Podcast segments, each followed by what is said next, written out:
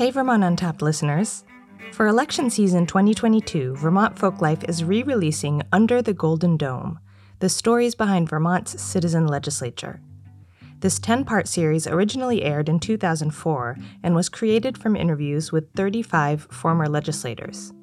You can learn more about this project and listen to other episodes of Vermont Untapped at www.vtfolklife.org/untapped. Enjoy and don't forget to vote.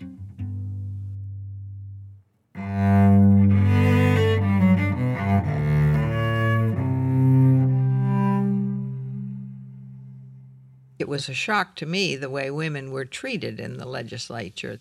I had come from a women's society teaching school and uh, a lot of respect for women.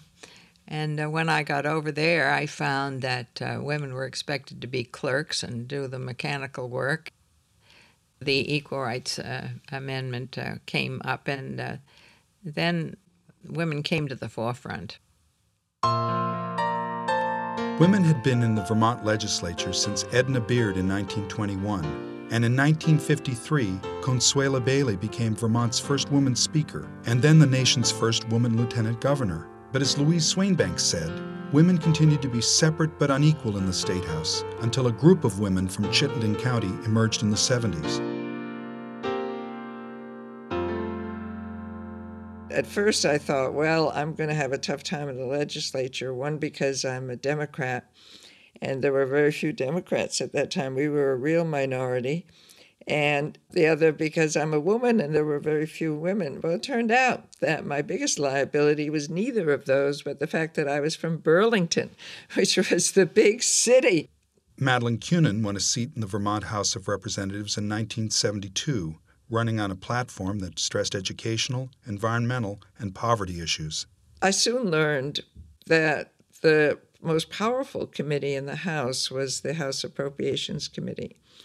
And uh, I also learned early on that not all legislators were equal.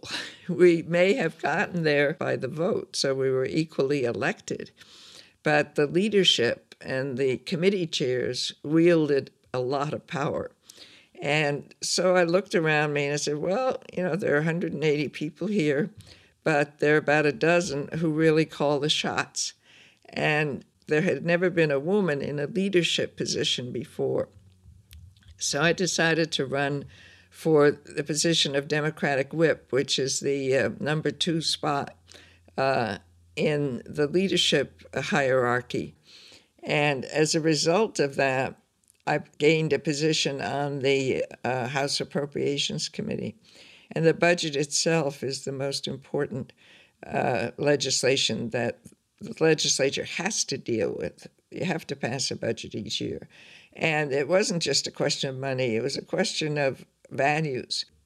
Four years later, Gretchen Morse followed Kunin down the interstate to Montpelier. When I got elected, I ended up being one of the only Republican women and yet I felt a great allegiance and, and collegiality with many of the other Democrat women candidates that won. And so we went to Montpelier with kind of a group. We carpooled together. We often stayed overnight together. We knew each other as people. We shared a lot of things in common. We had small children. Uh, Madeleine was kind of like our big sister. And she was very, very generous with her skills and her mentoring, regardless of party.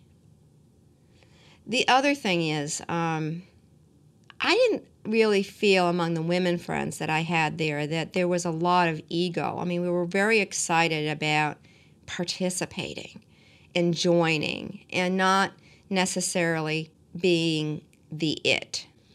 And so there was a lot of teamwork we held caucuses together and took on issues that crossed party lines.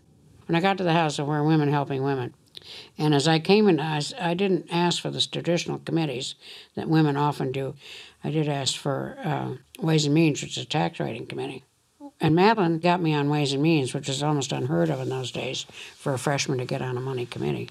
It was uh, totally scary, too, because I really didn't know much about taxes and I had to learn awful fast.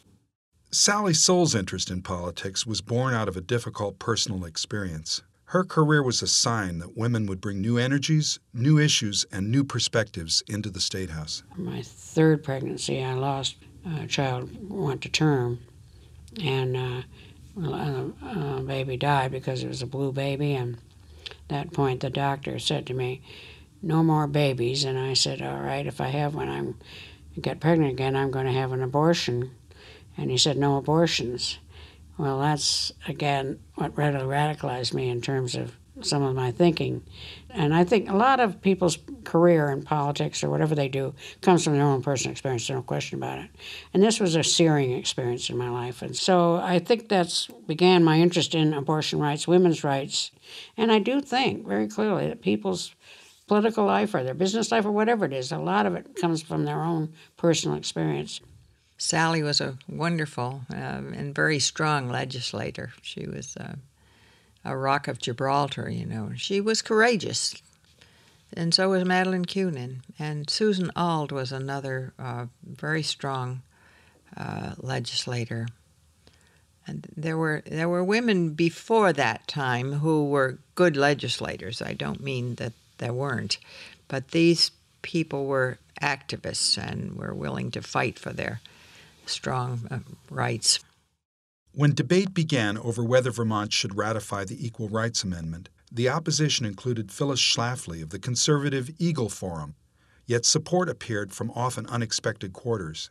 It came up fairly early, as I remember, and uh, it was quite obvious that we had the votes. And so we decided not to speak too much. In other words, not to kill it by uh, over talking. But uh, it did pass um, both houses, and we did ratify, but of course, it never was ratified nationally. Phyllis Schlafly appeared, and with cohorts and uh, uh, organized the opposition at a hearing. That was very interesting. But uh, some little man from Barre got up and said, I'm not going to pay any attention to somebody who comes in here from Illinois. And of course, we were all just delighted. And I think that the very uh, process of, of working through all that really nationwide changed attitudes uh, toward women. And I think we've made a, a great many changes in a relatively short period of time.